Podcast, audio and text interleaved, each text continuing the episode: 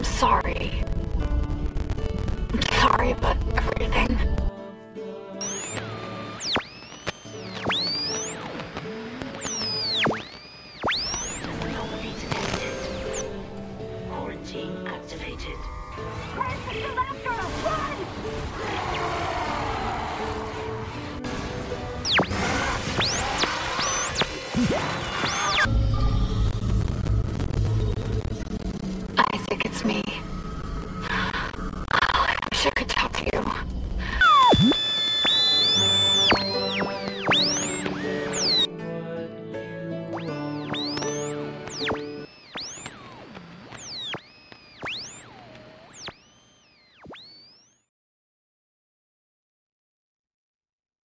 I have breaking Death Stranding news, boys. What? Breaking. Who are you breaking? News. Potentially, I'm about to break Clean Spirit. Yeah. Second favorite thing. Second favorite thing. What's this? Well, you know, prior to this recording, we were talking about a little game called Starfield and a particular man by the name of Todd. Grandmaster Howard. Kaczynski. Lord Howard. I'm thinking of Ted. First of his name, first of his kingdom. Yes, the legendary Todd Howard. Guess whose Instagram he's on? Don't tell me he's with Hideo. Go on Instagram. Stop it. Third favorite thing. Wait. Go on Instagram. Todd's or Hideo's? Go to Hideo's. Go. Yo, this is what you've done to me. I watch this man's Instagram like it's a conspiracy theory. I watch it like the asset calendar. The last thing that I saw on Hideo's Instagram was him playing Starfield. Is there more than that? There's more, isn't there? There should be a beautiful, beautiful, beautiful black and white photo of camaraderie, like and friendship between Kojima and Todd. So what that means on the conspiracy calendar, Todd Howard is an NPC in Death Stranding 2, or we're getting Death Stranding Refrigerator Edition, one or the other. I'd fucks with Death Stranding Refrigerator Edition, bro. Todd Howard is such a babyface too. The vampire. Did you? He did an interview. I think it was with Bloomberg, him and Phil Spencer, and they asked him like, "Oh, why didn't you optimize this for PC?" And he stood quiet for a second and looked, and he was like, "We did." He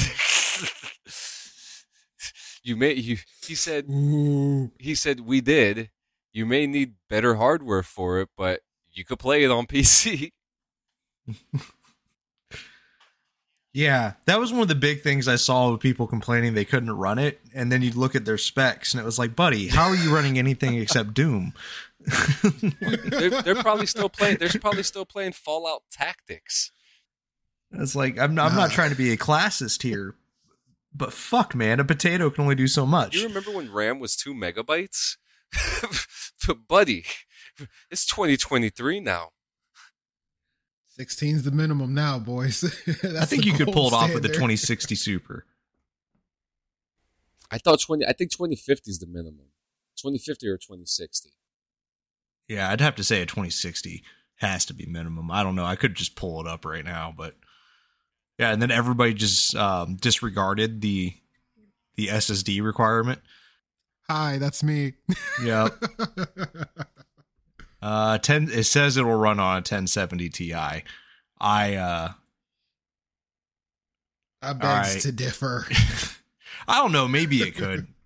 I don't know. I haven't ran it. Like, I'm not Jay's 2 cents. I haven't done the specs on it. I don't know if it's CPU dependent, RAM. Yeah, you know, I don't know how they optimized it. You know who we need? Linus, where are you? No, I think that's the last person anybody needs. I think he's stuck in the cheese room. Oh, he's working on the infographic for this episode. Yeah, he's gonna. He's gonna try to end it. You know, he's gonna be the one. I'm not gonna say it. I'm not gonna say the word. It's a lot of things I hope he ends. Jesus fucking Christ. What? Like his company? I know. His social media? Well, I mean, he is a piece of shit. He should lose. What did you think I meant? That's exactly what I thought you meant. I don't think you to be any worse. Villain era over here. I don't think you have any worse than I already think of you now. Bro, everybody's gonna think like Linus ran over your dog. I really don't hate him that much. I just really dislike people like him. I don't hate the man. I don't get anything if anything bad happens to him, so I really don't care. I don't care about him, but I don't like him as a person. I think he's a bad person. Linus reminds me of this dude that my wife's best friend used to date, and obviously won't say any names, but this guy used to cry on Rocket League and cry how we used to take his boost. And he looks and talks just like Linus. That tracks. Yeah. Not trying to drown over here. Yo, good Lord. That's not where I thought the story was going to go. Yeah, that was twisty and turny, my man. Every line was like a new punch to the face. I'm trying not to get in trouble here, man. Bro, I'm drowning back here like fucking Spider-Man. Oh, man. So I have a question for you boys. Very easy question, but I'm going to read something out to you. Definition of horror. Painful and intense fear, dread, or dismay. And then the Cambridge Dictionary definition. An extremely strong feeling of fear and shock or the frightening and shocking character of something. So, in Ya's worldly experience, what do you guys define as horror?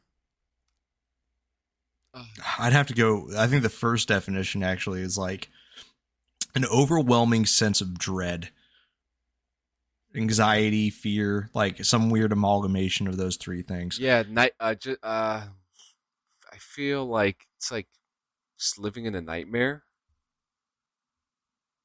You know, like living in your worst nightmares. Nightmare. Yeah. Ooh, Freddy Krueger's ringing in the background. Okay. All right. So far, so good on the exam, boys. Question number 2, and here's the prompt. Definition of science fiction. Ooh. Fiction dealing principally with the impact of actual or imagined science on society or individuals, or having a scientific factor as an essential orienting component. So what is your guys' definition of science fiction? Extended imagination. I would say extended innovation. Ooh, I like that one. Because it's all based on something. Yeah. And then it's just abstracting node information with a little bit of tomfoolery to come up with something cool. And a lot of things that we have is from science fiction, like jets. Like jets are a thing of science fiction that literally a whole bunch of people from across the world joined a sex cult together to make rockets. And here we are. At the time, they weren't even called jets. They were all called rockets. And that those are the only exist because a whole bunch of people got really into science fiction. And then interesting. Yeah. Like a lot of things that we have are based on science fiction. And people were like, but what if we made it real? Some of it has. Yeah, look at Star Trek and the phones. I want to say I like both of y'all answers because it feels like it's a coin. It's just it's like right on the nail, but it's just two different sides of the same coin. So I really enjoy. But isn't that what science fiction is? that leads to a good segue into this quote. So there's a quote by Robert A. Heinlein, and this is back in 1959. And this is about science fiction. Realistic speculation about possible future events based solidly on adequate knowledge of the real world, past and present, and on a thorough understanding of the nature and significance of the scientific method. Now, the funny thing about that quote, right? It only covers a large majority of science fiction, but not all of it. But if you change one word or remove one word in that whole quote, it covers all of it. And all you got to do is take out future. Okay, I'm with you. Now, it's for you guys. You've given me your definitions and you told me all these things. So my question to you guys is, what's your favorite sci-fi movie? Pitch Black. Pitch Black. Wonderful movie. What about you, Clint? No, I'm not going to say the obvious one because there's cult classics, but I'm torn between Apollo 18 and Cloverfield. Is Cloverfield science fiction? Yeah. Yes, 100%. And there's a whole lore behind that. Oh my God, I could cover that. Don't even get me started. Oh, you know about the Sludge-O conspiracies? Everything. The viral marketing, Taguato, everything. Manga? Everything. We'll talk later. Yeah.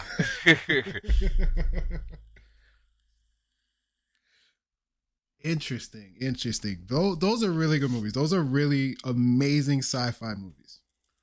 And movies like that, media like that, wouldn't be made without a gentleman born in the city of Newark, New Jersey, by the name of John W. Campbell. John W. Campbell. And you know what's his famous quote about science fiction is?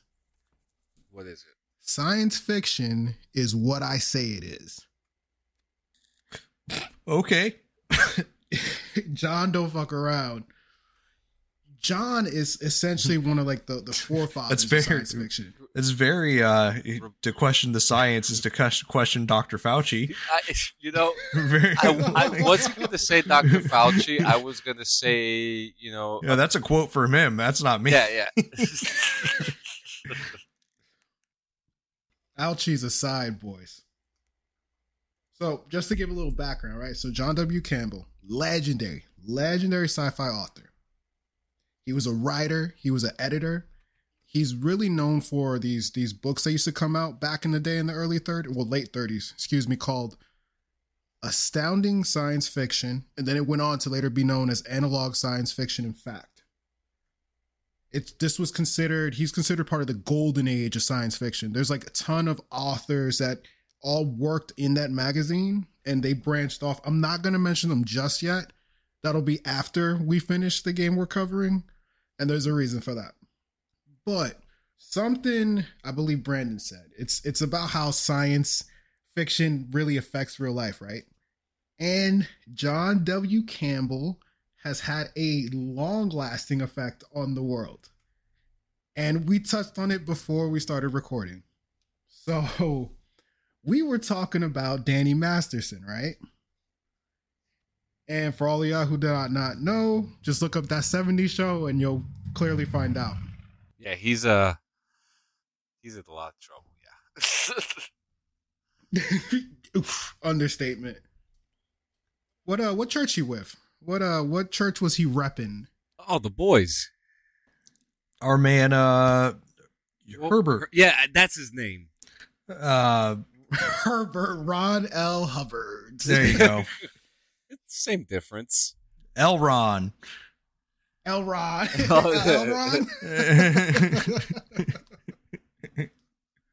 so what if I told you that one of the most legendary sci-fi authors in the world has a hand in Scientology? Well, I mean, the whole thing was written. Are you going to tell us the history of Scientology right now with Hubbard being a sci-fi writer? No. Oh, no. Because if this is a because I didn't sign up to do a Scientology fucking episode. Surprise, I don't have, y'all. I can pull those notes up if you want me to, but I don't, I'm not prepared. I got Leo Ramey. I just found something interesting too about John W. Campbell, that someone who reviewed him, P. Scholler Miller, he first used hard science fiction as a category for John W. Campbell's works. Mm. Hard science fiction. Hard. Yeah, his like every writer at that time, he had very questionable views. So to wrap up how he has affected, how he's brought science fiction into the real world, him and L. Ron were real close, and they worked real close together. He's part co-creator of Dianetics. He helped Ron create that therapy. And it was to the extent of he would even promote it in his magazine. He would write articles. He would let Ron L. Hubbard write articles in Astounding. But they did have a falling out. At some point, they fell out because John felt like what they originally envisioned, Ron was moving away from that. I was going to say, because Scientology happened twice, because he wrote 2 books. Well, he wrote a lot of books, but he had 2, like, source books for that religion, I guess. So many of my favorite actors are in there. I think it was after 1952. But, yo, you got to remember, I'm not that well-versed. Oh, no, but yeah, because that's when they broke up. That's when him and L. Ron, they, what's the word? They split acrimoniously. It's the word. Mm. They broke up the bromance, is what you're saying. Bromance. Yeah, it ended sour. Ooh. That's good tea. Last little piece of history, boys. Do you boys know that you guys have read proto-science fiction? Give me examples. Is that Halo? 1,001 Nights. 1,001 Nights is one of the earliest stories or books that contain science fiction. There's one called Abdullah and the Merman, where he got the kid gains the ability to breathe underwater. And he discovers an underwater, like, submarine society. And it's just an inverted, like, reflection on society on land and whatnot. Next one, The Ebony Horse, a robot in the form of a flying mechanical horse and a whole bunch of keys and buttons. It can fly into outer space and towards the sun. And then lastly, The City of Brass. So this one is a group of travelers. They're doing an archaeology expedition through the Sahara. And what they're trying to do is they're trying to find the brass like lamp or jar that King Solomon used to trap the genie that was terrorizing the land. And it kind of falls into science fiction because they encountered a mummified queen, stone people, and lifelike humanoid robots and seductive marionettes. Without strings. Oh. So clearly there's been science fiction since the earlier times. And then lastly, the Epic of Gilgamesh is another one. The first superhero story, but it's debated. It gets disqualified because there's not a lot of science going on in the book. They consider it more fantasy. But if you think about the time and whatnot, that was their science. But yeah, essentially one of the big themes in Gilgamesh is him going on the journey or the looking for immortality. Bunch of sci-fi stories just built on that quest and that journey. I like that you say that it was disqualified because that is interesting because you did say that during that time, their science fiction was, you know, what they had. You know, they didn't have any side didn't know what cars and what we have today are. So I find it very interesting that during that time and that people would disqualify it and call it fantasy when that's what they were working with. you know, what does disqualify? What are the qualifications? You know what I mean? That's what I'm trying to get at. Right.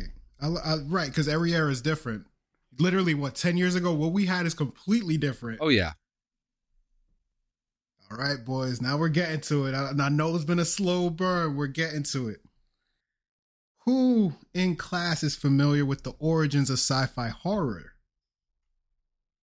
That one. Yeah. Yeah, that. Because I see here. I mean, I don't know. Because the first thing that comes to mind is Alien. Me too. But Alien. I feel like it was done before Alien, and I just can't. When was the thing? Oh, no, we can go further back to the 50s. Yeah, we can go back. Because what about The Fly? The Fly, yeah. So we can go all the way to the 50s at least. The Blob. So, yeah, this is going to go a way, way back. Okay. When it comes to, you said movie, right? Just make sure I'm on the thing. No, there weren't much. Sci-fi horror in general. There weren't much. What the origins of sci-fi horror? So that I can actually go further back to the 1800s, and I can go all the way to the story of Frankenstein, and Frankenstein's monster. That would be. And that's where I'm gonna stop you. That's where I'm gonna stop. I'm so glad you said that. He just put a halt to that. He was just like, wait a minute, hang on. I'm like, this Google fool mother. No, so it just so happens I was watching a little documentary on the story of how the Frankenstein book, because I forget the name, but the actual book of it, but how that came to be. And it started basically as a whole bunch of nerds drinking wine, having like a competitive creative writing party. Well, the story is completely different originally than it is what we know it today, what people commercially know it as. It's a whole different story that it was. Yeah, that's I was watching the OG one, and like they had and then it was released twice, and it was a whole thing, but. I love that. I love it. So, boys, it's so funny you say that. So, exactly, 1818. More 1816, but we're going to go with 1818, right? So, Frankenstein. Yes, bitch. You nailed it. It's considered a Prometheus moment. And everybody knows the story of Prometheus. That's when he defied the gods and he gave humanity fire. And what did fire give us? Technology, knowledge, and made us more civilized. Frankenstein is that Prometheus moment. And we'll talk about that same dinner party. Yes, bitch. I'm so proud of myself right now. It's been so long since I got something right. Nailed it, bro. I'm like cheesing over here. This is good. Mary Shelley is considered the godmother or the mother of science fiction. She literally wrote probably science fiction for a majority of her career. So just a little background.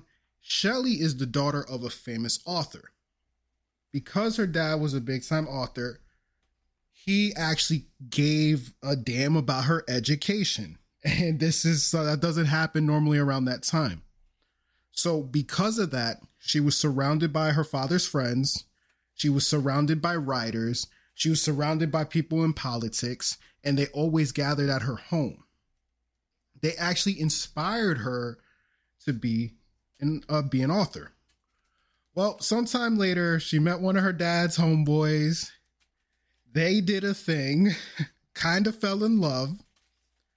And her dad was like, I don't approve of this. This is not what I want for you. So she did what any respectable woman does, run off to another country with her lover and takes her stepsister with her. Allegedly, he banged her stepsister as well. So keep that in mind. And as they were living, right? It's a little spicy in Mary Shelley's life. Is that big brother status, though? Yeah, you grow up, writers, you start banging your dad's friend, then you run off, he bangs your sister. It's wild. It's like a slapstick comedy in the early 2000s. Or any Hallmark movie. I was going to be like Lifetime. Yeah, probably Lifetime. I'm going to give a yeah. Yeah, I'm going to agree with you. I retract my statement. Well, they ran off into the world. I believe they were living in Paris at the time. Well, they did a lot of traveling. They did a lot of riding. And in the summer of 1816, Mary, her stepsister Claire, and then her boyfriend, Percy, they went to go see Claire's lover in Geneva. And boys, his name was Lord Byron. So they were having a good time. They was chilling up in his mansion. And he was like, hey, we should play a game. Like Brandon said, it was a late night. They were trying to write the best ghost stories. And after they got finished writing, Lord Byron proceeded to put the smackdown on Mary Shelley, allegedly. Oh, wow. And that's how Frankenstein was born. So, yeah, there you go. Yep. It's always a good story when such good stories are made. Yeah, then she went to people pressured her to finish like writing it. Like actually flush it out. Good. So she did. She released it under a pseudonym, and then 2 to 3 years later, 8 years later she released it under her actual name with a few changes and updates. Why did she use a pseudonym? I can't remember. She's a woman, man.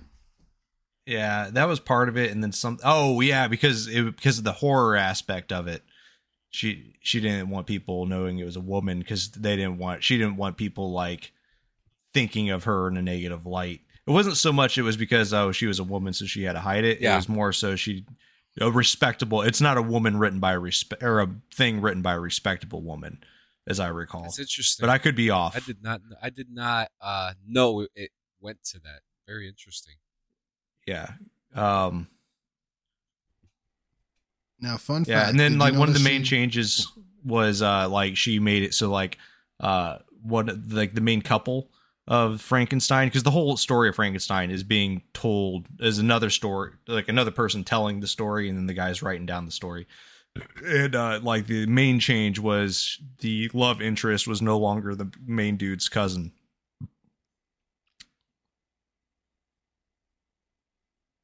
So they removed the incest. That's not a bad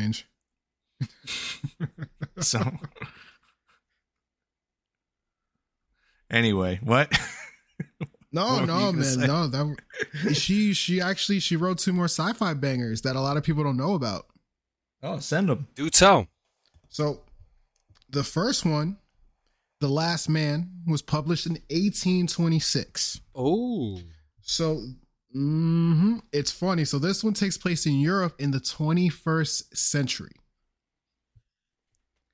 And essentially the world is being ravaged by the bubonic plague. And it normally results in the near extinction of man.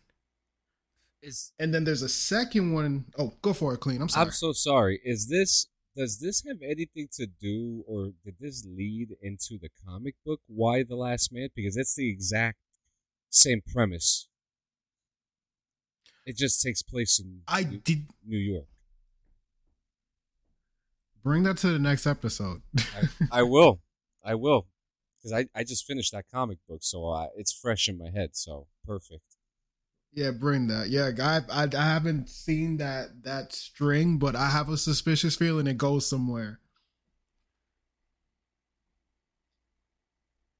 And the last one, the last one is a short story, and she wrote it about a man who got frozen and was thawed out in the 1800s, and he was living life in this modern era.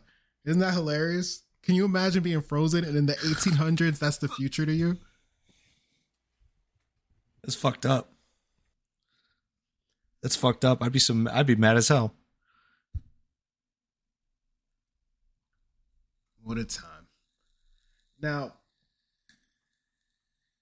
when it comes to sci-fi horror, boys, it's all about a visceral experience, right? It's when it uses objects and elements of current science, and that feeling of keeping grounded, it makes it more real, doesn't it, right? Yeah. It adds a sense of like plausibility. immersion. It immerses yourself into the character. Yeah. Yeah.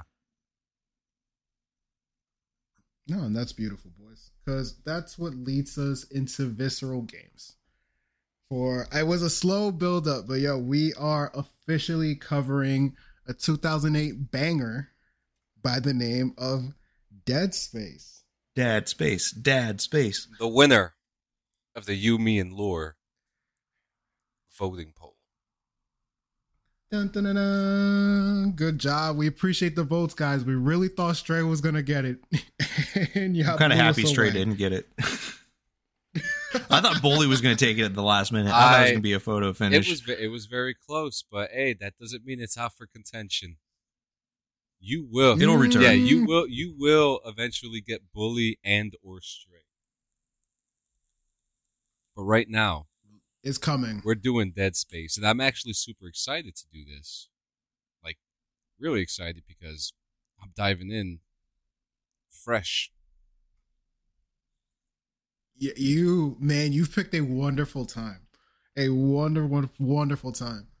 And for everybody at home, just to paint a picture, I'm going to give you the official description of Dead Space. So Dead Space is a third-person survival horror video game developed by EA Redwood Shores.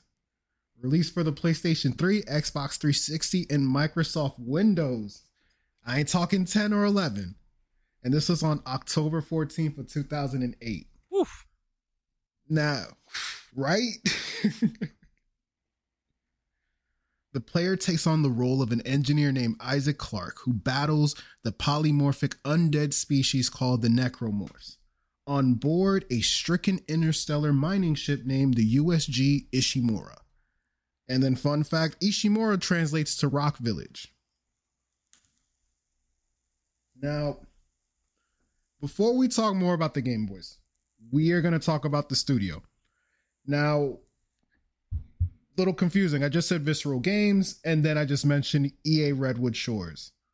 What does that mean? A merger? A merger. Buyout? No, not a... Neither. Subsidiary? That doesn't come till later. That was my next one. Subsidiary was my next one. It was a rebrand. Oh. It was a rebrand, but we're going to get there. We'll explain the rebrand. But we got to go back to 1999, boys. 1999, this little studio by the name of EA Redwood Shores produces a game for PlayStation, PC, and then one of the greatest consoles of all time, Macintosh. Little game called Future Cop LAPD. Have you boys ever played or heard of it? Oh my God, yes. No. There was a demo. There was a PlayStation demo. But just to give you guys a little picture, Future Cop LAPD, essentially you played in a cop mech that could transform into a vehicle, but could also stand on its hind legs and shoot machine guns and missiles and whatnot. It was a really nifty game for 1999. An interesting time. And it was the studios. Ooh, before, will the system survive Y2K? It did. For those who didn't find out. No, it's the new simulation. Yeah, they rebooted the system. Stop it. Don't lie to these kids. They know. But, yo, that was their first hit. Future Cop LAPD. And after this game, the studio would actually turn into EA's licensing studio. Are you guys familiar with a little game called PGA Tour? I've heard of it. The original one? Heard of it? They developed the original game wasn't PGA Tour. The original game was called Cyber Tiger. Yep. Okay. Yep. Yeah. Because I play PGA Tour now, and it's a fantastic game. And I remember Cyber Tiger. Remember Cyber Tiger? That was the original. Golfing. Yo, yeah! Isn't that crazy? That game came out what year?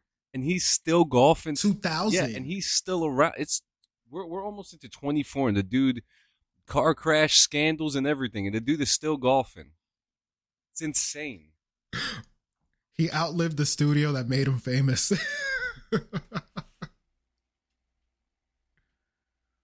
But so they given us that classic that everybody knows and love.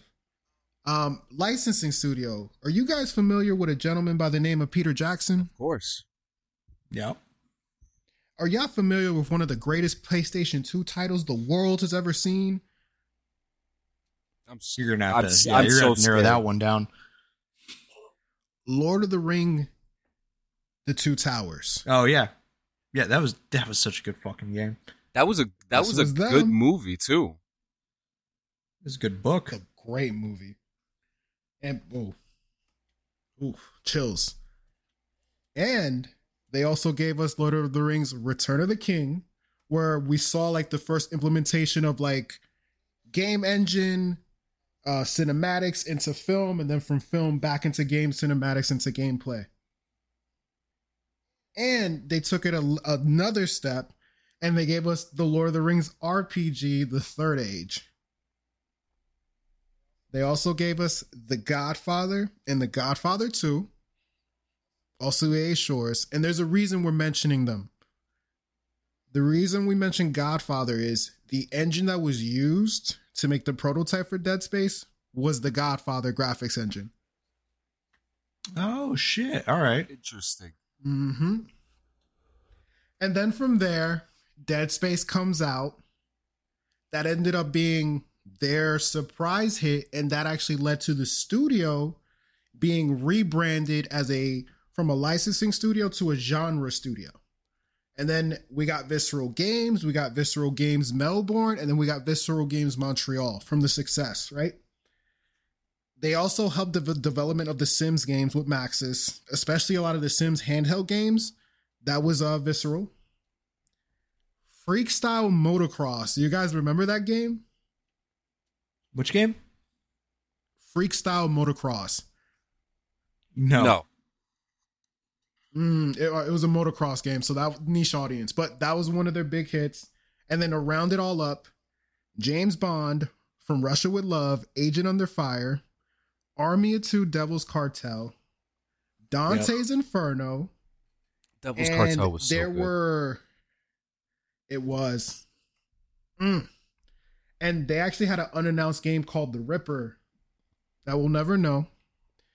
And lastly, one thing I've learned about Visceral, at the time from the end of the 90s to the early 2000s, the studio was pumping out 3 games a year. Goddamn. Like they would pump out titles out the yin yang. Like around the time of just for like Cyber Tiger, they did Cyber Tiger. They did a NASCAR Rumble game. They did Road Rash at the same year. Like EA Redwood Shores, like they used to crank out games. And toward the end of their lifespan, the last project they were known for was Project Ragtag. And if you guys remember Project Ragtag, that's the one that's the Star Wars game that everybody wanted that nobody will ever get. The one that got away. And it's a small little, it's a small little breakdown of the studio, but the studio has kind of been engraved in our childhood for years. And I didn't know that they were always the EA studio. I just thought they were this small developer out of nowhere. So that was kind of like crazy to find out. My God, if we do another EA game, we're going to get affiliated. we get Empire money. Let's go.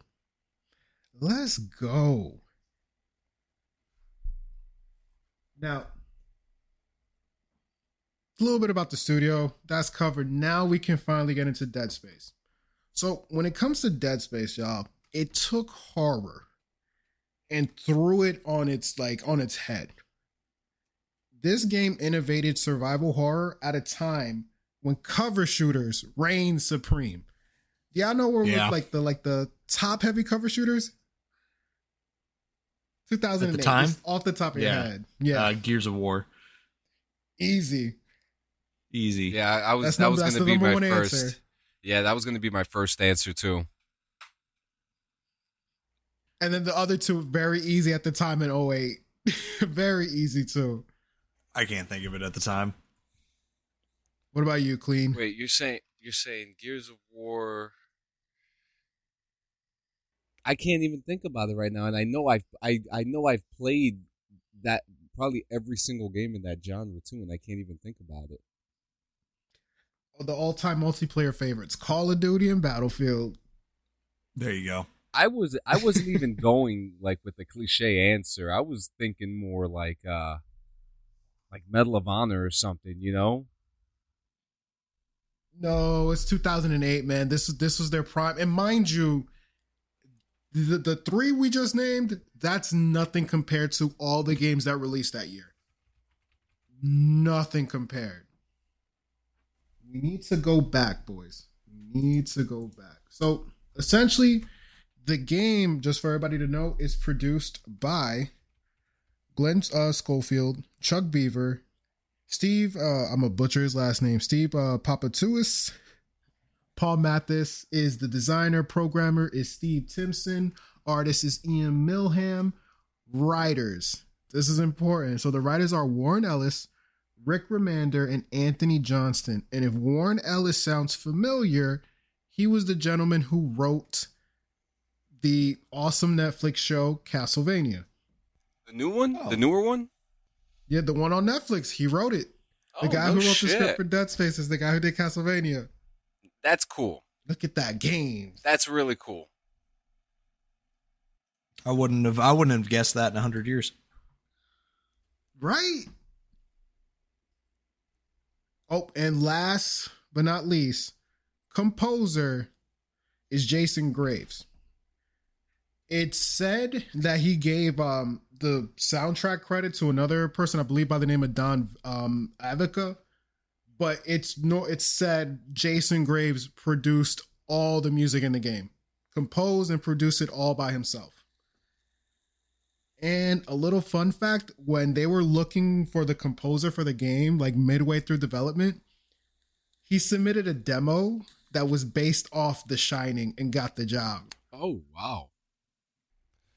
And where was his career at when that happened? Are you aware of that? So Jason's career in video games, it starts back in 2003. He did The Hobbit. Another one you guys might know. 2006, he did Star Trek. Let's see, 2006, he did Blazing Angels, Squadron of World War II. Oh, so he has a decent resume. And up until resume was formidable enough for people to know who he was and for him to get the job. Yes, if you love Fear 3, he did the soundtrack. If you love Far Cry Primal, he did the soundtrack. He did the soundtrack for Until Dawn, another awesome horror game. Oh, he literally does the soundtrack for all the Dark Pictures. So that's his style. Oh, Brandon, sit down. He does the soundtrack for Warframe. Oh, get the fuck out. Bro, I can't. I'm all the way out there, baby. He does Warframes as well. That's pretty cool. Other than so he is particularly and preferably known as a video game music composer. Mm-hmm. That's really cool. So there's a lot of rich history in the development of Dead Space. And Dead Space, boys, Dead Space essentially was going to be a unofficial sequel to System Shock. So when Glenn and Chuck were thinking about the game, they were trying to pitch it as System Shock 3. I could see that, to be honest with you. Dude, it was a widely popular game, and it got sci-fi horror like perfectly at the time. But there was a little wrench in the plan, right? They wanted to do a System Shock game, but number one, they weren't the original team. And number two, how could they elevate the game? because that's the biggest thing, right? If you're going to make some kind of spiritual successor to a game, how do you take what was done and elevate it? But something beautiful happened in 2004, boys. Something that would change the course of sci-fi horror history. And it all took place in a little island called Japan. 2004, a very special game drop that completely changed survival horror. It was the first horror game to give you over-the-shoulder aiming. Boys, do you know what that game was? Give me a hint. The original horror game that we all played. Resident Evil? No. Nope. Resident Evil 4 came out in 2004. Oh, damn. Wow. Yup. You feel old yet? God damn. Okay. And a little quick bio, y'all. Resident Evil 4 follows the story of Leon Kennedy on a mission to rescue the president's daughter in a remote village somewhere in a Spanish country. And things are not what they seem. But it changed horror, zombie horror, survival horror on its head. You could finally aim over your shoulder. It added like an action dynamic to the game. The game was still scary, but it was more fast paced. It wasn't that old school stop, slow aim. It was on. It was pretty much go, go, go. It was go-go horror, the best way to put it. And that blew Glenn and Chuck. It blew their mind. They went from like, we want to make System Shock 3 to like, how do we make Resident Evil 4 in space? And how do we make it scarier? So Dead Space is pretty much a Resident Evil 4 clone. So imitation is the best form of flattery, boys. That is interesting. You know, the different influences that come from these genres and where they take in. It's what the artists do, and there's even a chance that even maybe some of those developers even came and worked for Dead Space, probably, you know, with their experience of Resident Evil and other games. So it could be a long shot, but could be a shot that is possible. Right. So they held on to that idea, right? So in 2006, they finally get the chance. EA is like, hey, y'all can make a game. And they're like, we want to make this game in space. And they're like, EA was like, how do we know we want to do this? Resident Evil 4 made tons of money. Do you want to make tons of money? And EA was like, get us a prototype in a couple days and we'll think about it. In a couple days? So, yes. So it was pitched in 2006. They were given 3 months to create a prototype. So Dead Space, the Dead Space prototype is made on the original Xbox hardware. So essentially we could have been playing Dead Space even earlier. Wow. But yeah, 3 months. They 3 months on the original Xbox hardware with the Godfather engine. This is some tomfoolery. There's some Shania Twain up in this piece. There's a lot going on with Visceral. They have a whole lore themselves. Mm-hmm. So, all right. So, development, right? So, after they get the prototype off the ground, everything kicks off. They made changes to the game that truly changed it, right? So, for instance, the Ishimura, the playground that you play with in the game. If you, and Clean, you don't know this yet, but Brandon, you'll totally understand it. If you realize it, the team ended up using the Ishimura. The Ishimura is pretty much the mansion in Resident Evil. If you look at like the dark corners, the way that the ship is ransacked, and it's grim and gothic, it's based off the idea of like running through the mansion in Resident Evil. Oh, hell no. It's inspiring, man. It's beautiful. You take the original PlayStation 1 and you build it out so much to you're creating horror in a different sense, right? Because essentially when you take the role of Isaac, you're in third person. Each section of the game is level based, right? It's a little bit linear, but it's still a little open. And each section, you're completing puzzles, you're completing story missions, and then there's little side quests, there's little Easter eggs, and then the fear that the game creates isn't essentially just the Necromorphs. It's essentially the environment itself, because there's sections of the game where you only have a certain amount of oxygen, or there's no gravity in the room, or I need to swing to one side of the room to avoid a necromorph that's flying from the ceiling. Like, it builds tension up in so many different ways. And then another thing is exploring the Ishimura, right? You can find ammunition. You can find these little nodes that you can either use them to improve your gun, or you can use them to open doors, to open certain sections of ships for special items. And it's cool because there's specific mechanics where Isaac can hit. He can hit it to knock out weaker enemies. He can hit it to stun bigger enemies. And he can even stomp to open cases, as well as kill some of the smaller, minor enemies that are very, very annoying, but they hit real hard. And then another innovation you think about the game, they were the first ones to incorporate a HUD-less experience in horror. Because when the game released in 2008, there was big. No HUD for health, right?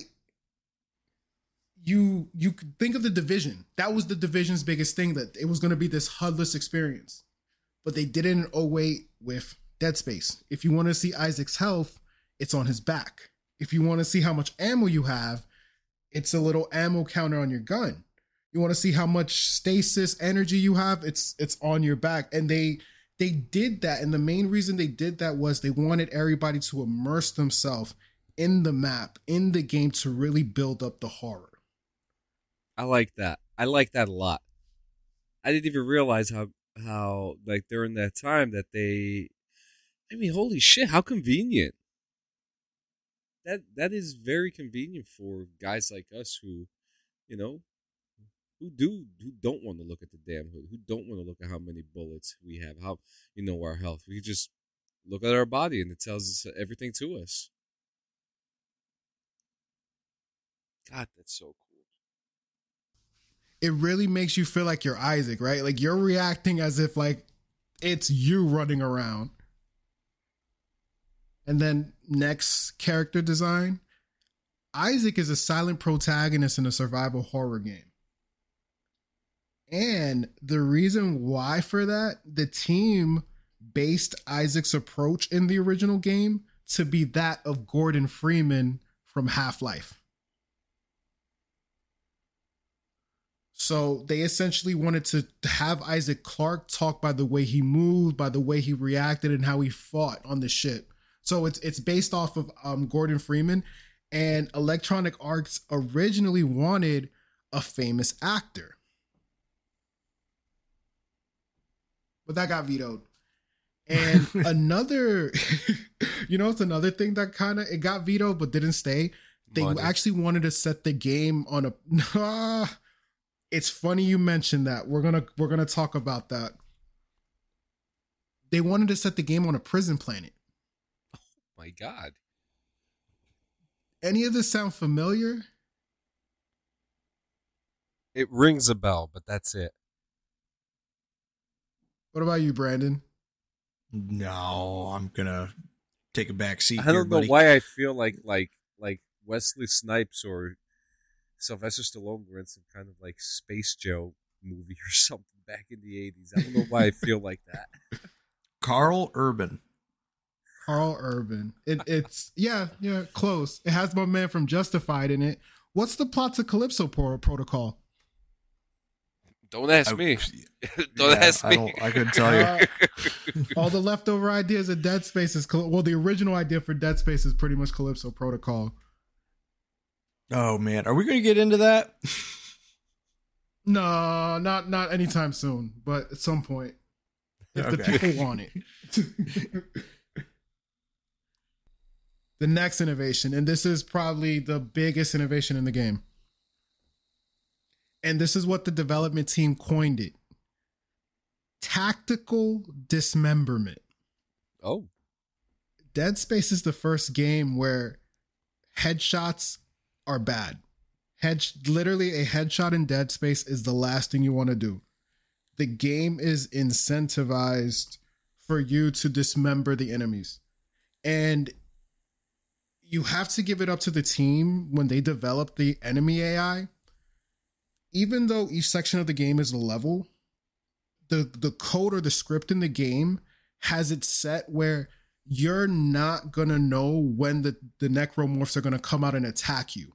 So just because you went through a section and made it through and you died and you think, oh, I know where everybody is, the game purposely makes it where that run that you just survived, if you have to do it again, the necromorphs will not come out of the same spots.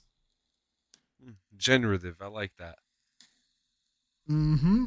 And if you dismember them, depending on what body part you dismember, it changes their whole combat stance as well. So very, very clearly ahead of its time. That's 2008. 2008. Well, in this case, 2006, 2007, when they were developing. Yeah. Interesting. And then in terms to music and audio, when it comes to a lot of the audio for the game, a lot of it essentially, they took a lot of human noises, like baby noises, adult noises. They would try to lower it to the lowest volume possible and then merge it with like an animal sound.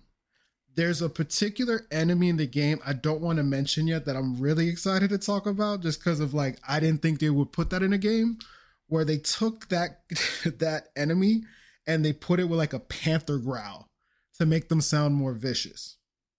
They actually went into cities to record subway noises, people noises. The guy composing, he made sure that when he made the music for the game, it wasn't like music for combat, music for boss fights.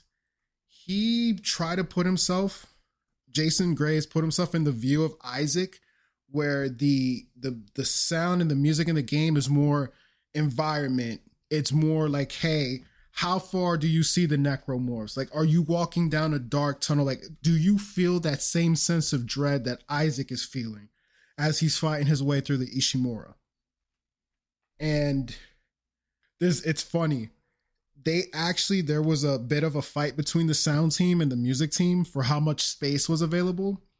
And it actually ended up leading them to make specialty tools. So what they did was they created custom software tools. One tool was dubbed Fear Emitters.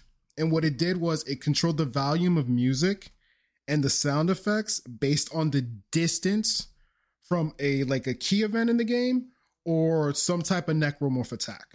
Another tool was Creepy Ambipatch. It was a multi-track organizer of different layers of randomized internal sounds to make a big old dreadful sound for Isaac to hear while he's walking through the ship. And then there's another one called Dead Script. It's a scripting language they developed as a replacement for a sound language that was used in Spore. So there's a lot of jumping around, but essentially this game really led EA to innovate a lot of their tools. And I say all of this to bring us to one thing. What was the success of the game?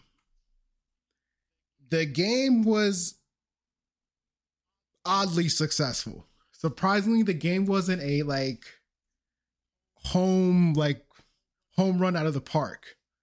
After a couple months, the game does go on to sell a couple million units. The marketing for the game was amazing. They built out comics. They dropped the film right after the game came out, but the film is now non-canon, and we'll talk about that later. Is it really? Yes. There's a lot of things that happened with Dead Space because some of the books are non-canon anymore. Interesting. I had a conversation with someone that they were questioning it themselves, but they couldn't confirm or deny. So that's good to know. That's good information to know. Mm-hmm. Yeah. So, and just Downfall, the animated movie, no longer canon. The first two books are no longer canon as well. The comic books, I believe, are still canon.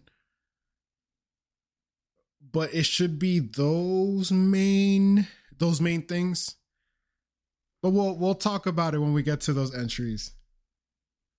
But yeah, y'all. Just in terms of the score, 88, 86, B+, 7 out of 10, 88, 9 out of 10, 8.7. So the game was moderately successful, and then it went on to actually get a cult following. And then you actually find out later on, Dead Space 2 and 3, not successful. They sold well, but in EA's eyes, they were not successful games. And by Dead Space 3, it was kind of over and done. Especially that's when management was pushing for multiplayer for a broader audience. Yeah, during that time, multiplayer was hot. I mean, even... What year was this? Oh, wait, was it? Yeah. You know, yeah. By then, for Dead Space 3, I believe it was like 2010, 20, or even 2010, 2014. Yep, it adds up. Yeah. It adds up because that's when multiplayer was. I mean, even Killzone, if you guys remember Killzone, ooh, you know, that's a game to cover. You know, they started doing, they were, I in my experience, one of the first games that went multiplayer too during that time. And, whew. You know, it was a big market, man. It was a really big market. We started getting all these new consoles that could connect to the internet. No one was using dial-up anymore. DSL, everyone had a shark fin DSL router. It's a wild time. Oh, the golden age. Oof. But we're almost done, boys. Time for the part everybody's been waiting for. The lore. So just to paint a picture of Earth at this time, Earth has run out of resources. Shocker in science fiction. That never happens. Essentially, that led to what was known in the 23rd century as the Resource Wars. Different sections of Earth went on to fight. And for whatever little bit of oil, water, gold, they fought for every little piece of minerals. Until eventually they broke off and were able to colonize space. But that did nothing because mankind has an insatiable thirst for resources. So that led to another resource war. But this time, intergalactic war. But boys, that all changed. Thanks to a beautiful, beautiful corporation by the name of Concordance Extraction Corporation. And they did something no one has ever seen. They built what would be known as a Planet Cracker class ship. Oh. The ship in question would be the USG Ishimura. Ishimura is the first Planet Cracker in the world. And what they would do is they would send these giant ships to crack asteroids, desolate planets for any and every kind of resource to quell this hunger. It was commissioned back in 2445 and is actually hailed. This ship is hailed the savior of Earth. But by the end of this story, the irony. Oh, the irony. And that brings us to Isaac, for you see, about 6 months ago, Isaac had a beautiful girlfriend by the name of Nicole. The Ishimura is actually on its last mission before being decommissioned. At the request of Isaac, and more like the pushing of Isaac, because it's a once-in-a-lifetime opportunity, Nicole joins the crew of the Ishimura for their final mission. And things go dark. It's been about 6 months. Isaac gets a message from Nicole. An odd message. I'm not going to repeat what she says just yet. But it's enough to galvanize him to join the search and rescue mission to the Ishimura. And that's where we pick up on our next episode. Mm. Strong start, a strong finish. It was a slow burn, and I appreciate your guys' patience. I would have never thought that you would have had some kind of Scientology intro for Dead Space. Yeah, I wasn't prepared.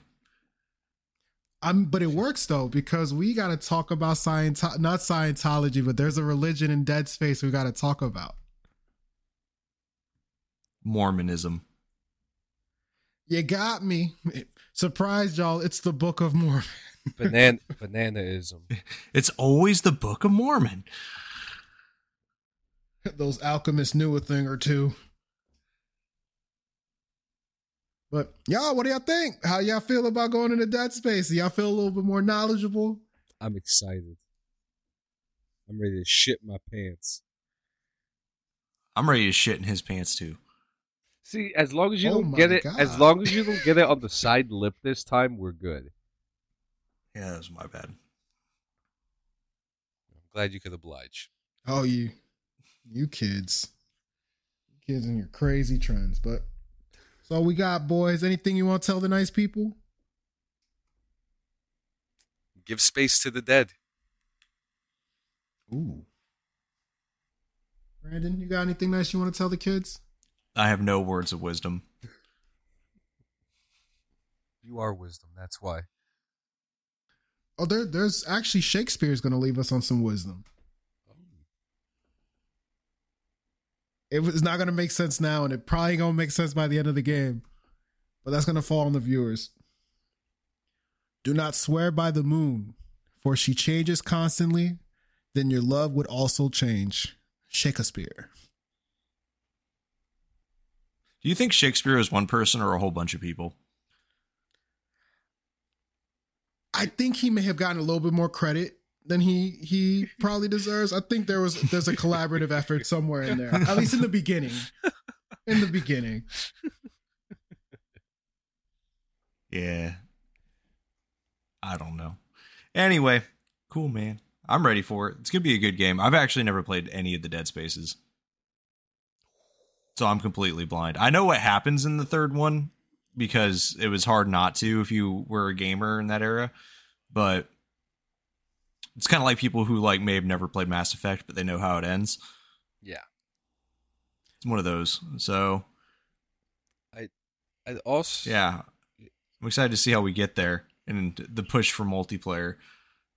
Yeah. I'd also like to add too, that this game is all three games are on Game Pass.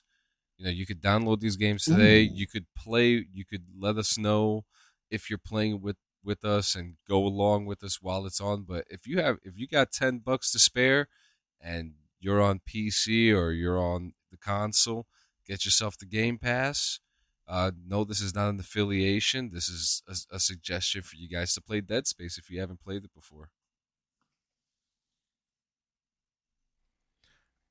If I could make a recommendation, if you haven't played Dead Space, if you want more of a narrative experience, the newer one is going to be best, especially because they actually flesh out Isaac. Mm. If you want to play the traditional version, and I can tell you after 15 years, the original version still holds up. I can guarantee you that it still holds up. But I like that. Give us your Dead Space experience. But all right, boys, we're done. We're going home. We're getting off this rock. Gotta get off this goddamn rock. I'm trying all to think of the movie. What the Rock? Was it The Rock? Wasn't it The Rock? Was it The Rock? We'll find about that. Find jail. Out the next episode. Yep. It was the jail one with Sean Connery. Yeah. R.I.P. to the God. Yep. Adios. All right. Later, y'all. Peace.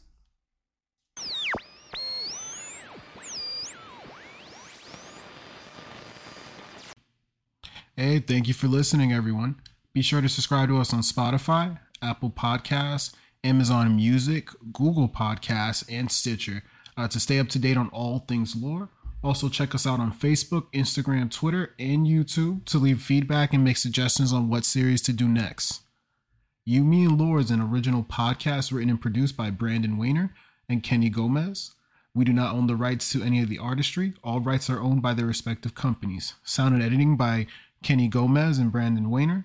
Intro composed and played by Achilles Amistad. Transitions and outro composed and played by Sam Gibbs. Both can be found on Fiverr.com. For inquiries, information, and feedback, please visit You, Me, and Lore on Facebook or email us directly at youmeandlore@gmail.com. Bye-bye.